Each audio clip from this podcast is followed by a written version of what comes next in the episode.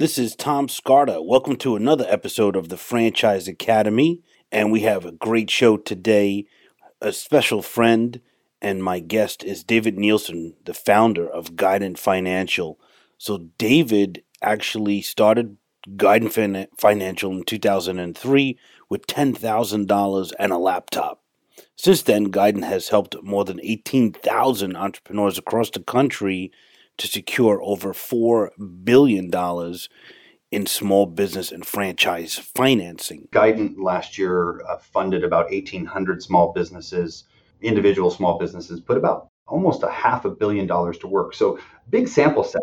The data, though, that we got represented that 49% of the transaction were happening in an investment category that ranged between $50,000 and $250,000. So regardless of whether it was rollovers or business startups or SBA loans, unsecured financing, the 50% of them occurred within that sort of what I would call small to medium investment range for a franchise or small business. And I'm curious if you're seeing the same sort of trend towards these sort of small to mid-size investment categories. We talk everything today from financing to how to run a great business and how to even pick a franchise from the financial perspective. So stay tuned, listen in, and get some great information from one of the top franchise executives in the country. It's time to go into business for yourself. Get ready for another episode of the Franchise Academy Podcast. Education, insight, and inspiration. Here's your host, small business and franchise expert, Tom Scarda. David, I really want to thank you for being on the show. This is such an honor. It's so great to have you here. Yeah, I'm glad to be here. I appreciate the invitation. So Guidant Financial and this whole finance world and franchising and entrepreneurship, how did you get started? What was the impetus for this? Well, like lots of entrepreneurs, it was unintentional. So I've been in small business for a long period of time. And early on, I started a landscaping company that moved into land development. And actually, during the process I was developing land, somebody suggested that I look at retirement assets as a way to help fund some of these transactions. And I didn't actually realize that you could invest your retirement assets outside the stock market. And actually going through that process, I realized it wasn't just an opportunity to invest in real estate, but also into things like small business, even lending capital for things like private mortgages. And so initially we launched Guidant Financial as a firm to help people invest their retirement assets outside the stock market into all sorts of investments. But what I found is that my business partner and I, he and I are equal partners in Guidant, found that we were really interested in helping people open small businesses. And we were drawn towards that sort of small business and franchising arena. And as we were serving more and more of those customers, they needed additional forms of financing, things like SBA loans and unsecured credit, portfolio loans. And so we started to build a suite of services around that entrepreneurial client. And then over time realized that we needed to move away from any other types of transactions. And so early on, we made the decision to invest all of our efforts in helping individuals who were starting or buying businesses or franchise establishments to get the capital that they need to do that. So you do more than just franchising. You could do private businesses or resales or what have you. Is that right? Yeah, for sure. I mean, if you look at the number of customers, so Guidant Financial is one of the largest providers in franchise financing, but we do a lot more than that. About 34% of our business is helping new franchisees get the capital that they need to open their business. But the remainder of that is for people that are either starting their own entrepreneurial venture or they're buying an existing business, and that could include franchise resales. So, we've got pretty diverse background in terms of the types of businesses that we help capitalize. But I think that's for me, it's important that we are helping individuals, regardless of that, to get the capital that they need. I mean, my background, so in addition to starting Guidant, I've invested in lots of different companies across many different industries, things like digital publishing and travel, neuropharma, SaaS, logistics, and I've even been a franchisee. So got lots of experience in those areas, and I can tell you that capital is one of the biggest barriers to entry across all of those areas. Absolutely. And not enough capital is probably the number one reason for failure. Well, For sure, because I think what ends up happening is a lot of us are overly optimistic when we first start a business and don't realize that the runway may be a little bit longer than we anticipated. And so that's something we work really hard here to do, is make sure that, you know, people have enough capital to not only sustain the business, but thrive long term. Absolutely. I educate my clients on that day in and day out. There is nothing more important, because I got caught in that, you know, quagmire of not having enough money and being stuck with a, you know, a business and a lease that I had to pay for. And it just, it got ugly, and you don't want to be in that place. So no question. Don't get overextended. So I want to really talk about something that I was reading. You did a joint venture with a company called The Lending Club. Before we get into that though, can you just tell people the best way to get to Guidant Financial? Yeah, it's guidantfinancial.com, and Guidant is spelled Guidant, financial.com. Lots of information on there, calculators, articles. So if someone's interested in different financing strategies or just wants to learn a little bit more about how that process works, that's the easiest way to do it. Yeah, and it is a great website, by the way. Not just saying that. I use it for resource every once in a while. So I appreciate all the work that you and your team do. You have an awesome, awesome team back there in Seattle. So tell me about this thing that you did with the Lending Club. What was that all about? It's so interesting. I was reading so many things about it in the press. Yeah, so the Lending Club is a firm that also helps individuals find capital, typically in smaller size transactions and generally for existing businesses.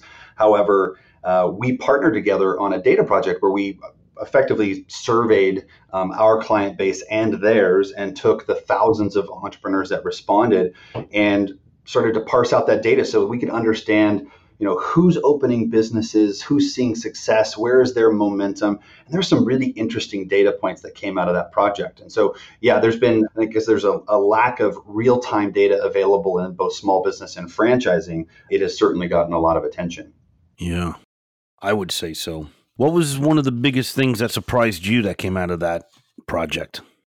Surprised me? Well, let's see. I think one of the things that stood out to me was that women represented a greater portion of franchising than they do in the overall sort of entrepreneurial category. And that would be, like we talked about earlier, small business, startups, existing business transfers, and then new franchises. And women represented about a quarter of all the franchise owners that we served. But inside of that, there was another interesting niche, in that in the African-American category, there was 80% more women opening small businesses than outside of it. So it seems like the women in the African-American community are more entrepreneurial than outside. That's a staggering stat. I mean, wow, I'm speechless. Yeah, I honestly can't tell you why that is, but we found that really interesting. Another thing that we thought was interesting, and I guess I shouldn't be surprised by this, but it's always nice to see the data that backs it up. You know, you and I are really connected to the franchise industry, and typically what I have seen, and I'd be curious to know your perspective on this, but typically what I have seen is that people love franchising because they are able to go into business with a support system available to them. And it was represented in the data that franchisees are simply happier in their business than those that are going at it alone. And so, again, not terribly surprised, but I found it nice validation because we do so much work in that space. That's amazing to me. And of course, it sounds self-serving to say, yeah, of course it is. It's so much, you know, franchising is so much better. Buy a franchise. But speaking from my own personal experience, having owned 2 franchises and 3 non-franchised businesses, it seems, as you say that, what came to mind is that when I had my own startups, it was like being on an island. I had nobody to talk to. There's nobody I could reach out to. And then when I had my, you know, as an example, my smoothie business, Maui Waui Smoothies, you know, I sold that business in 2005, and now it's 2019. And several of the franchisees there I still talk to. We're still friends. So one guy who's a franchisee still with that outfit is here on Long Island where I live. And we used to work together hand in hand. We would do co-op advertising together, and we would share employees. I mean, whatever it took. You know, because we were all building equity in the same brand. Mm-hmm. So I think it's those relationships more than anything in franchising, which I don't think anybody speaks about. It's not, you know, in their franchise disclosure document about how great the culture is and all that. But I think that's the really, really big thing that I love and actually miss at the moment of owning my own franchise. Yeah, there's no question. It's funny, you know, when you own your own small business, it's all about protecting what you have a lot of times. But when in franchising, you actually benefit from the brand expanding. So you want to see your individual, the franchisees that are peers within that system succeed. And so I was actually thinking about this the other day. I was asked on a different opportunity, you know, what was one of the things that I have done or built into my life that's contributed to some of that success? And I said, you know, coffees and cocktails with other entrepreneurs, because you learn so much by sharing, you know, what's working, what's not working. And that exists within the franchise systems. You don't have to, you know, exercise that discipline quite as intentionally because it's available to you built into that. So I think that's highly likely to be one of the big contributors to not only the success, but the happiness level of the franchisees because they're not alone. Yeah. And not that we're going to go down this road, but I just have to say it occurred to me, you know, after I got out of my franchise and then I started hanging around with the International Franchise Association and I was going to my, you know, certified franchise executive classes, I noticed that even between competing businesses in franchising, those folks would get together and share best practices, you know, as just a general example, not exactly true, but, you know, you'll have the CEO of McDonald's sitting with the CEO of Burger King and saying, you know, what did you do that was right this year? And what did you do that was wrong? And everyone's so willing to share. And it's all in the name of, you know, building franchising in America and actually across the globe. So I found that most fascinating as well. Yeah, there's no question. You know, it's interesting. We're talking about sharing best practices, and it reminded me one of the things that came out of the data project that I found really fascinating is the question we were asking is, does education correlate to profit? You know, there's people that are going into businesses all over the country, all over the world, frankly, who have varying degrees of education. Yeah. And what we found is that it definitely does not correlate to profit. In fact, the highest percentage of profitable businesses came from those who didn't even have a college degree. And it seemed that the higher the education, the slower the profitability grew. So it's funny when you think about who's right for entrepreneurship. I've often heard people say, well, that person's uneducated, or, hey, I have a master's, so I really know how to do this. And the reality is that it generally doesn't correlate. That is a really interesting thing that I'd love to delve into, because I kind of feel the same way in myself. I mean, I don't have an MBA, and I, you know, barely graduated with a bachelor's. And, you know, I got into my business and everybody said I was crazy and all that stuff, but I just dug in and I didn't know what I didn't know. So I didn't make preconceived judgments about what could be done or what can't be done. I just did it. Yeah. And even I remember specifically when I first got my smoothie franchise, it was really built to be more of a street fair type of, you know, selling smoothies on these carts or kiosks at a, you know, at the state fair. But I went and made a phone call to the Jacob Javits Convention Center in Manhattan. And the president of the company, who I'm still friends with and I talk to at this point, said to me, man, you're hunting elephants, so don't be disappointed. and I got that gig. It was my very first gig. And it was just making a phone call, simple, you know, right place, right time, you know, whatever. But, you know, nobody told me that I can't do that. So I did it. Yeah. Yeah. It's funny. One of the best pieces of advice I've ever been given, and I've given this to many people who were thinking about going into a franchise or a business, is that don't overthink it. Trust your gut. Intuition is a very powerful tool. And I think the more cerebral you are, the more you tend to overthink those decisions and can get paralyzed or not do the simple thing because it just seems out of reach. Right. It's so true. And it is a lot of gut and a lot of instinct. And I always tell people, like, even when you're just buying a franchise, you could do spreadsheets and have a whole entire room filled with all your data. But at the end of the day, it doesn't matter if it doesn't feel right. Yeah, that's exactly right. Right? It's kind of like when you're buying a house for the first time. If you've ever had that experience, you're shopping and you're going from house to house, and it's, you know, it gets really boring after a while. But all of a sudden you walk into a house and you get that feeling that this is home. Mm-hmm. It's a gut feeling. You can't put it in words, but you just know it. Yeah, as my wife would say, the juju is right, and so it's like that with a business. But you know, a lot of times someone who's highly educated in business and has an MBA or whatever would say, but no, you know, you can't just go on your gut. You got to have all the factors and all this and that. And yeah, you got to do your homework and the numbers got to be right. But, you know, at the end of the day, it's got to be a gut reaction. It's got to align with your own sort of personal philosophies. And even it sounds like your wife would say energy, but I think that's absolutely true. What, you know, Tom, you asked me earlier something that surprised me out of the data project. One that actually surprised me was that 30% of the respondents said that they would go to a family or a friend. These are the prospective business owners that we surveyed. So I probably should clarify that we surveyed two different audiences, those that have already financed and are operating a business, and then those that were thinking about it. And of the group that was thinking about it, no surprise, financing was their biggest barrier to getting started. So that's an exciting opportunity for a company like Guidant Financial. But one of the things that surprised me, and I would say even concerned me, is that 30% said they would just go to a family member or a friend to try and find a business. Mm-hmm. And I thought, wow, you know, building a professional team and having subject matter experts to help, you know, you navigate that process, I think is very important, because there are lots of pieces that individuals who don't have experience doing this need to understand. And so that's why people like you exist, right? To help people walk through that process and analyze, or I should say, identify, analyze, and evaluate these opportunities. But 30% said they just go to a family member or a friend. And it's, you know, it's funny, family members and friends probably try to talk you out of it more often than not. And in my personal experience, I found that. And there's a great book called The War of Art, not The Art of War, but The War of Art by Stephen Pressfield.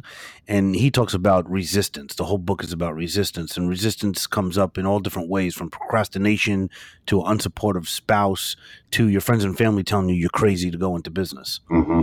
And you have to do the research and get past the resistance. If you really want to do something, you got to get past it. And, you know, like I say to folks, it's not just, you know, franchise A or franchise B or, you know, an SBA loan or a home equity loan, but it's really the choice between uncertainty and unhappiness. That's the choice. Yeah, I agree with that wholeheartedly. It's funny, when we first, well, I shouldn't say with Guidant, but my first entrepreneurial venture, I would say, sensitive to every cost or price.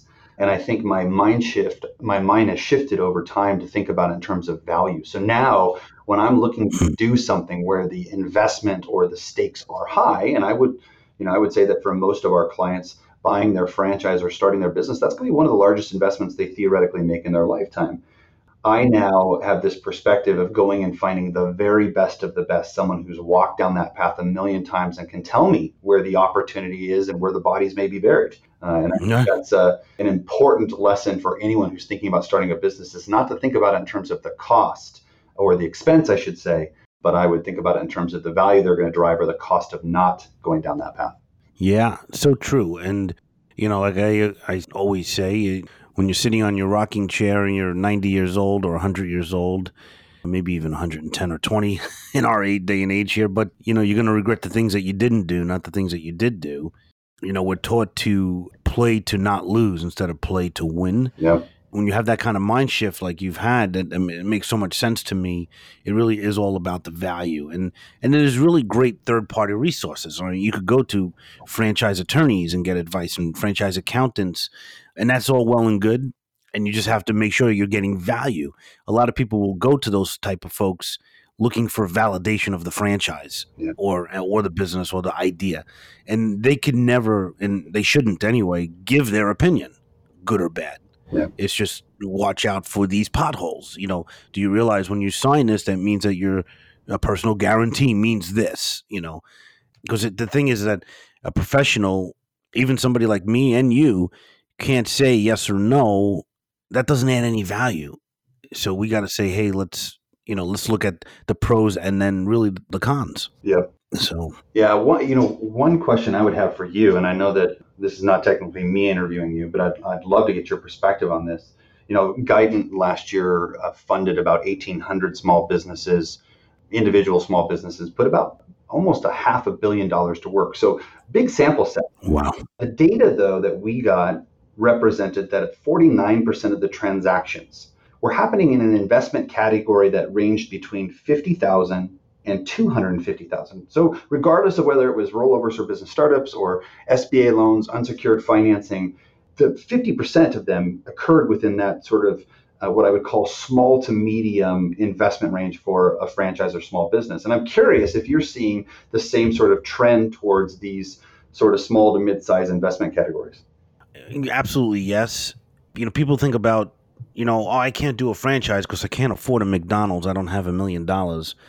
Yeah, and that might be the truth. But there's, you know, the number somewhere around 4,000 franchises in 90 different industries.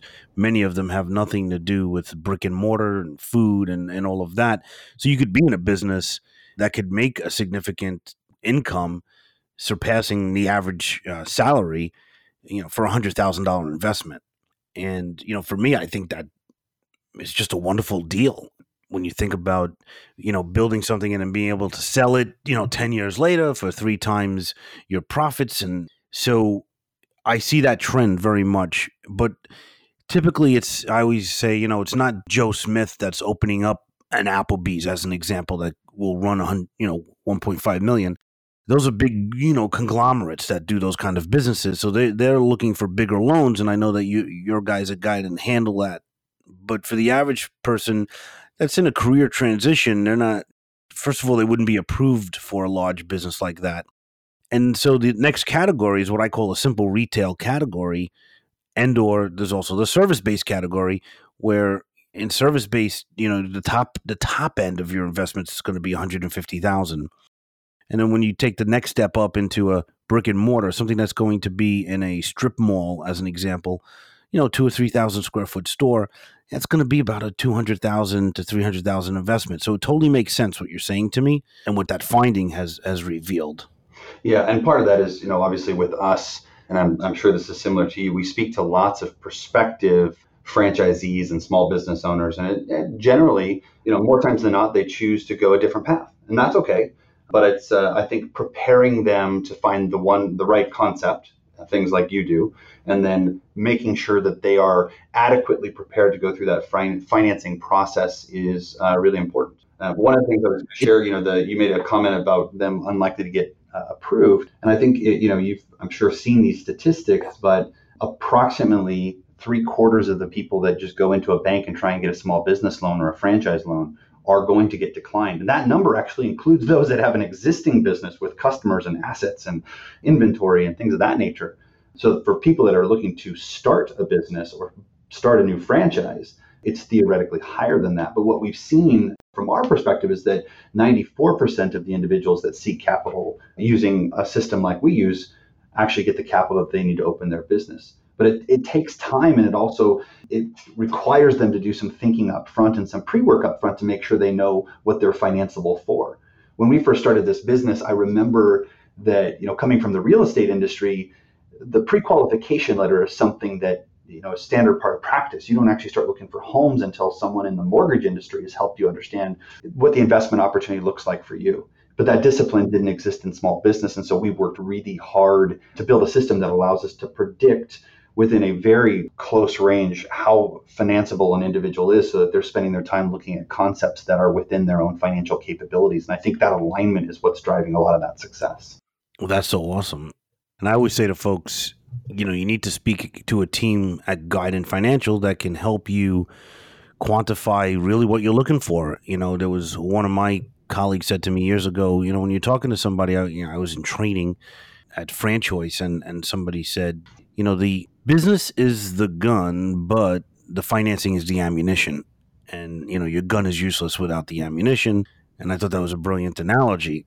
And so that's what you're talking about here. And it's interesting. And it's something that I learned from you years ago, actually, whether you realize it or not, is, you know, you really need 3 buckets of money to be successful. You know, you need your initial capital to get the doors open. You need your working capital to keep the doors open.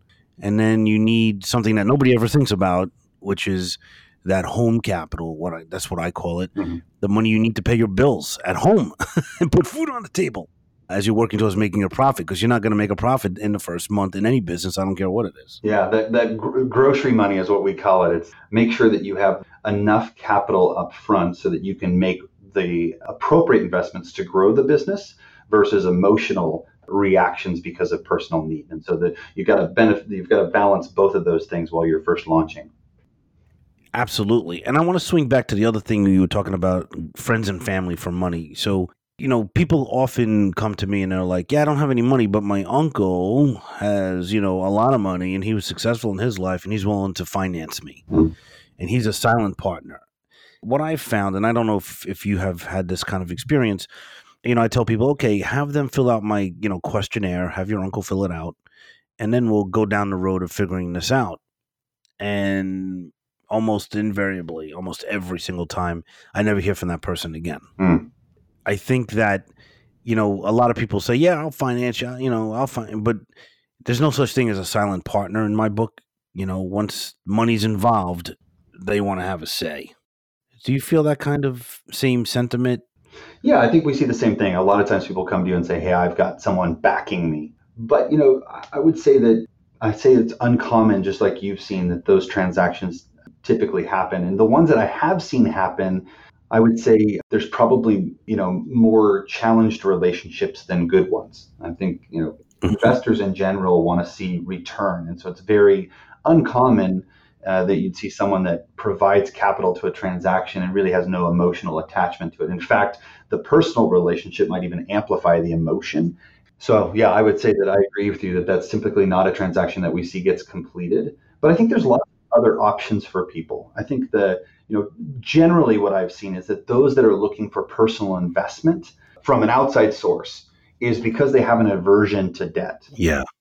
One of the things that we saw that came from the survey, and it's no surprising because a big part of our business is built on this human need, is that about a quarter of them said that they were absolutely adverse to debt.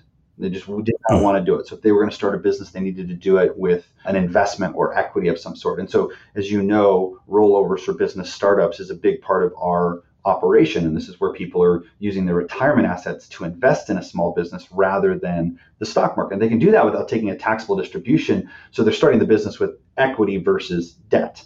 And I think that aligns with a lot of people's personal philosophies, which is they want to use, they don't want to have to service a monthly payment and have that overhead. So, you know, I'm drawing the correlation only because I've seen historically what we've found is people are looking for investment because of this personal need. And oftentimes when they find out there are other options that can meet that need, those investors are not necessary. That is so true. And it's something we didn't really talk about, which is Guidant Financial's strong suit is helping people use their retirement funds to finance a business. And it's tax-free and penalty-free. And you could use those funds as your own money. You could use those funds tax-free and penalty-free as long as you're separated from the job in which you created that 401k. Am I saying that right? Yeah, that's right. Yeah, I mean, a lot of people invest their retirement assets in stocks like Microsoft or Google, Apple. You know, that is something that's very commonly done within the retirement industry. But they do have the option to invest in stock in their own privately held company, assuming that it's formed correctly. So yeah, that is a cornerstone of our business and was really the first vehicle that we took to the franchising market when we first started. Since then, we've really rounded out the portfolio. And actually, interestingly enough, over the last 2 years, the fastest growing segment of our business is SBA loans. And in particular, SBA loans where the total transaction capital that they need is under 250K. So we're seeing some really good success in partnering with hundreds of banks across the country and finding individuals that want to consume the type of loans that are being requested by borrowers all over the country. So that's a key point, you know, and it's a key takeaway. If you're thinking about franchising or if you're thinking about starting any business and you need financing, to go into your local Bank of America, Chase, you know, Wells Fargo, I mean, you mention it, you know, whatever bank it is, chances of being approved, as you said earlier, are slim. But when you use a company, Guidant Financial, they have a list of banks across the country, and certain banks have what I believe, and this is out of my league here, so correct me if I'm wrong, but they have something called like a credit box. Mm-hmm. So there's certain type of loans that they're looking to do that month or that quarter or that year. They have goals. So they may be looking at only doing a lot of HELOCs, a lot of home equity line of credits, or they may be wanting to do a lot of business, a lot of automobile or whatever it might be. So Guidant knows exactly which banks are looking for which kind of loans. So when you got somebody with a new startup that needs just $100,000, you know exactly where to go, and the likeliness of getting approved goes way up. Is that right? Yeah, I mean, not to oversimplify the process, but at the end of the day, you know, if you walk into your bank, regardless of which bank it is, you have a single point of failure, right? You're going to put in an application, which an application is not an insignificant process. You put in an application and work with that bank over the next 90 days, there's 3 out of 4, even the most qualified borrowers, 3 out of 4 are going to get declined. And if you're starting a new business, whether it's franchise or non-franchising, that decline rate goes up. The reason why we've seen great success is because we are taking that inquiry, that application early in the process, and then taking it out to our network of financing institutions to pair them with one that, for purposes of credit box, investment thesis, and even geographic proximity, are going to be interested in participating in that loan opportunity. Yeah, so awesome. And you guys do a great job with that, and I appreciate it. You've helped many of my clients over the years, and people rave about Guidant Financial. So that's an awesome thing. I wanted to change topics just a little bit and talk more about your personal experience and entrepreneurial experience. Is there any moment in your entrepreneurial career at this point where you could look back at it and say, that was a reason for my success, or that was a major failure that I learned from? Anything you could share with the budding entrepreneurs that are listening? Well, you know, it's funny. We've talked about some of the philosophies, and I, again, don't want to oversimplify. I think back to what you just asked about, what I would call the uh-oh moments. 2008 was a tough one, right? I mean, we all know what happened in 2008 and early 2009, where the real estate market had already collapsed. The stock market was having problems. The economy and unemployment had, you know, the economy had tanked, and unemployment was starting to move much higher. We saw the cracks in the foundation early on. Having been in real estate and tracking it very closely, I saw that happening, but I was too slow to react. So, you know, I look at 2008 and I think, you know, we could have put ourselves in a better position, although we navigated it just fine. It was a painful time. And I think, you know, I talked earlier about trusting your gut.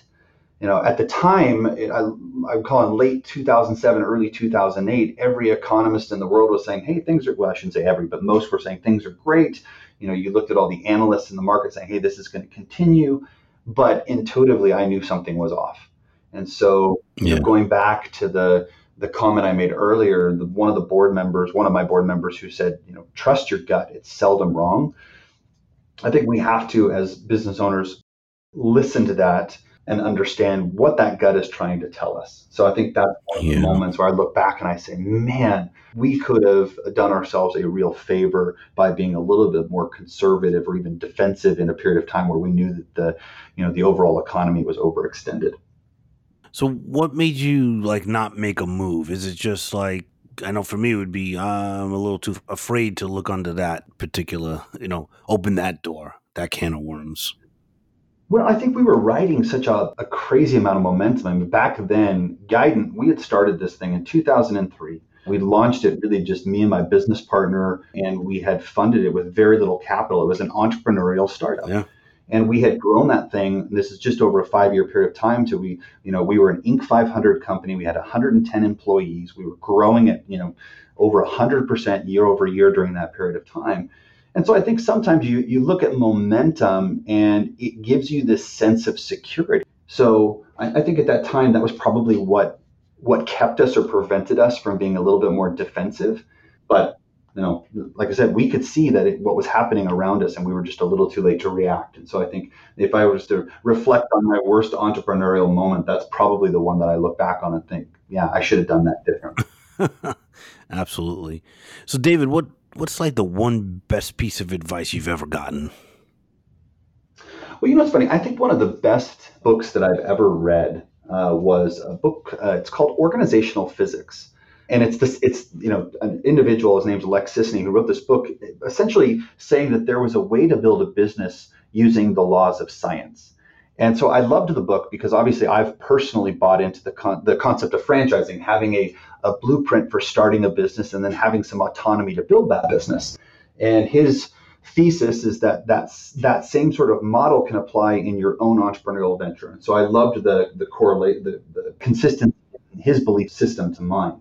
One of the comments, because I later reached out to him and have spent considerable time with the author, one of the things that he said to me is that if you're going to make a key decision in your business, you need to involve those individuals upstream that are going to be impacted downstream. So if you're going to have if you're going to make a big decision, you need to make sure that you have those that are going to be impacted by that decision, provide feedback in the process. And I think that's helped us make much better decisions within our business, having those key stakeholders giving you feedback and input earlier to help shape the decisions long term. So, one of the things that I would always tell individuals is that if you're going to operate a business, you need to get really effective at involving individuals upstream that are going to be impacted downstream in any decision that you make.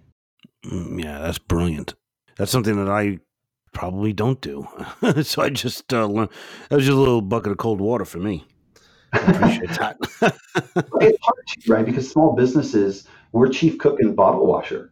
And, we're operating every day with our hair just a little bit on fire. And so it oftentimes is difficult to take a step back and be a little bit more disciplined and intentional. But sometimes we have to slow down to speed up. And I think that is something that is a difficult lesson, but an important one for anyone that's going to operate a business. David, what's one thing that you're really fired up about right now? Fired up about? Well, one of the things that we've recently launched a new product through our company. Because of the work that we've done in rollovers or business startups, we've had to help our existing business clients. So we've got about 8,500 existing businesses that we serve today. We have to help them every year value their investment, right? So we've been helping them do that through what we call an estimated business value for a long period of time. Mm. We recently, though, decided to take that service that we've been providing and productize that for people that are looking to sell their small business or franchise. One of the big gaps that we see in the market today is that there are a lot of professionals that are helping people buy new businesses.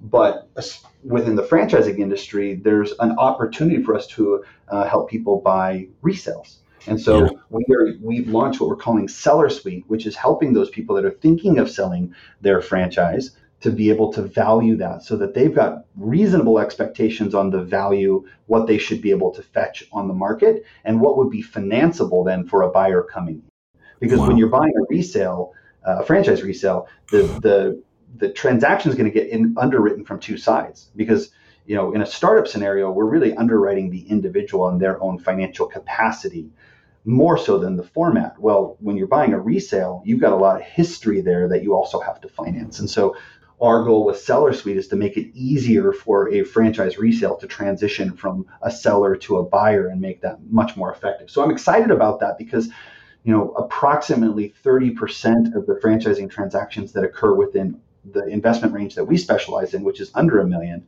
happen within the resale category. That's amazing. And you're right. I believe there's a big opportunity there. And, many people come to me and they just want to buy a resale. They want to buy the cash flow. Sure. So that makes perfect sense to me. Yeah. Well, if you think about it, there's some people, and I would put myself in this category. I'm an entrepreneurial spirit, right? And that entrepreneurial spirit is probably not going to do as well buying somebody else's business. But for someone who is interested in, like you said, buying the cash flow or performing a turnaround, the challenge of rebuilding a business, there's a lot of opportunities there that go missed. And so I think that's something that we're trying to help bring light to is not only those opportunities, but a path to getting those transactions completed. Yeah. And that could be a podcast in itself, I think. Maybe we should swing back to that on another day. Yeah, I would love to do that. Yeah, that would be brilliant, actually. I'm definitely going to put that on the books. I'll let you guys know. We're going to book that. And what is one myth you would like to bust, either about franchising or financing? Oh, it's a good question. Well, one myth that I think about franchising, and then maybe I'll do one about financing, because I'm an entrepreneur, I'll break the rule and answer two questions. I think in terms of franchising, the one thing that I would say is I don't see a disconnect between franchising, small business, entrepreneurship. I think they're all entrepreneurial in general. And I think, so I would dispel that myth. I think the process of building a business is very similar regardless. And I think the individual will just have to think, what do they value more? The system, the support, the track record versus freedom and autonomy, but knowing that it's a little lonelier, right? So I think I would just dispel that there's a major difference of between those. It's just really comes down to personal preference and individual need. Nice. In terms of financing, one of the things I talked about earlier is that still to this day, people believe the biggest barrier to them getting into business is going to be financing. And so I think a lot of people believe that they're going to be blind about that opportunity going through a transaction, and they don't have to be. So the myth that I would dispel is that you can actually pre-qualify for financing early. And I think that puts you in a much greater place to be able to successfully buy a business and find the right business for you based on not only your own personal needs, but your financial capacity. Absolutely. And I think, a personal story comes to mind real quickly. I wanted to say that the way I got into franchising was that I really, really, really wanted to buy and open and operate a Cold Stone Creamery ice cream store. And in the process of trying to find those guys on the internet back in 1999, I ran into FranChoice, and the company I work with now. And I ended up working with a consultant there who, and I said to her, hey, this is what I want to do.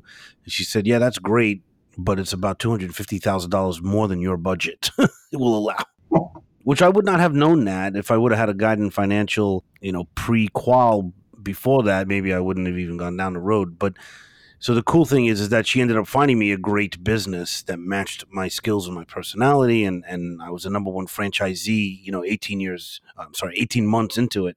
So my point is that you don't think that you're closed out. There's a lot of opportunity if you really want to do something. If you're just infatuated with a particular concept, you probably shouldn't buy it. That is my personal feeling. Is that if you just, I just love the way these hamburgers taste, you should not buy a business based on the consumer perspective. You'll end up in a lot of trouble that way. Yeah, well, it sounds like you were lucky enough to find a good coach who understood enough about financing to give you good direction. But we see the same thing here. I mean, we get thousands of inquiries every single month. A big part of them have no idea what they want to buy, but a good portion of them think that they just want to buy an individual concept because they like the product. And I think back to some of the books that have been written about, the baker that wants to buy a bakery because they want to bake all day. But, you and I both know when you're running a business, you don't get to do that. You're running the business, not creating the product all day long. And so you're right. Like finding a business that aligns with your, individual and family needs and is a catalyst or a vehicle to help you accomplish the things that you want is really important. Right. I mean, if you're a vegetarian, you probably shouldn't open a McDonald's, but you can because you're never going to be in the store per se. You're not going to be touching the meat. Yeah, as long as there's not a values conflict for you, right? Right, exactly. So, David, I wanted to just tie it up with one great piece of parting advice and the way people could get in touch with you guys. Well, parting advice, I mean, I think we talked about it, but I feel really strongly that people that are looking to go into business for themselves, regardless of how, build a great team. I know that sounds like it's a no-brainer, but I can't tell you how many people I see that feel like they have to go at this alone, but there are lots of great professionals, great organizations that are willing to support people on their entrepreneurial venture, and it's not coming at a high cost. So I think just continue to... If you're looking at starting or buying a business, just continue to build that team of good professionals around you that have experience helping people navigate these types of issues. And then the last thing you asked about Guidant Financial. So I'll just say again, I mean, if somebody's interested in learning more about financing a business or just wants great information on the different opportunities available there, guidantfinancial.com is our website, tools, calculators, articles. There's all sorts of stuff there, and I'd encourage people to go check it out. That's awesome. David Nilssen, really loved having you on the show. We will maybe do a string of these things because there's a lot to talk about and you have a lot of information at your fingertips. So I just want to thank you so much for being on. Yeah, I really appreciate you having me. All right. Have a great one. This has been another episode of the Franchise Academy Podcast. For more info, go to our website, thefranchiseacademypodcast.com. Remember to subscribe to Tom Scarda's YouTube channel for educational videos on franchising, education, insight, and inspiration.